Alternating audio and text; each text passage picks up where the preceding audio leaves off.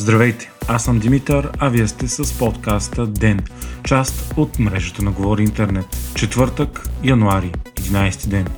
Професор Христо Хинков няма да остане министър на здравопазването след ротацията, когато правителството бъде поето от ГЕРБ и Мария Габриел. Това е първото официално потвърждение за кадрова смяна в кабинета. Пред журналисти Хинков заяви, че усещането му е, че няма политическа подкрепа да бъде министър. Според него последната капка за това бил случая с Пирогов и по-специално финансовият одит, който бе извършен и който показа нарушения. Тогава Хинков поиска оставката на шефа на Пирогов, но бе остро критикуван от ГЕРБ, ДПС и дори от Асен Василев и в крайна сметка директорът на болницата не бе сменен. Днес пък лидерът на ГЕРБ Бойко Борисов заяви, че при очакваната ротация през март ще бъде направена оценка на работата на всички досегашни министри, заместник министри и областни управители и е възможен широк кръг от кадрови промени в първият парламентарен ден за годината пък от ГЕРБ, чрез изказване на заместник председателя на парламентарната си група, заявиха, че виждат възможно 4 годишно управление в сегашния формат и поискаха всички формации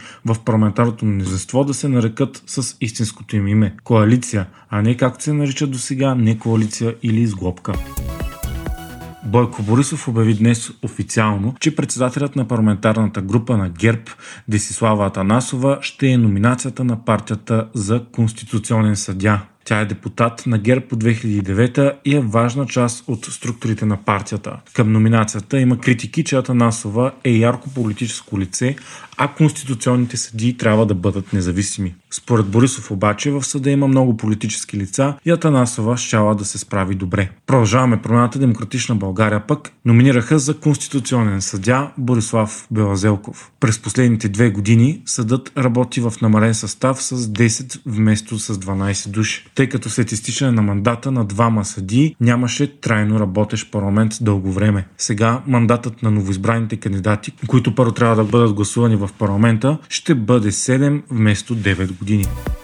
За пореден път столичният общински съвет не си избра председател и остава нефункциониращ. Това става след опити да се въведе ротационен принцип за една година, като първо председател да стане Вили Люков до април, после Иван Таков или Диана Тонова от БСП, а накрая Борис Бонев. На преговорите за такава отговорка обаче не отидоха ГЕРБ СДС, БСП и Възраждане и така идеята пропадна. След поредният провален опит за избор на председател, Борис Бонев заяви пред медиите, че ако до 25 януари председател не се избере, трябва да се отиде на нови избори за столичен общински съвет. Кметът Васил Терезиев пък заяви пред журналистите, че математиката била много проста и без ГЕРБ и БСП нямало как да има стабилно управление. Затова в столичен общински съвет трябвало или да има сглобка, или червена сватба. Вие слушахте подкаста Ден, част от мрежата на Говори Интернет. Епизодът подготвих аз, Димитър Панелтов, а аудиомонтажът направи Антон Велев.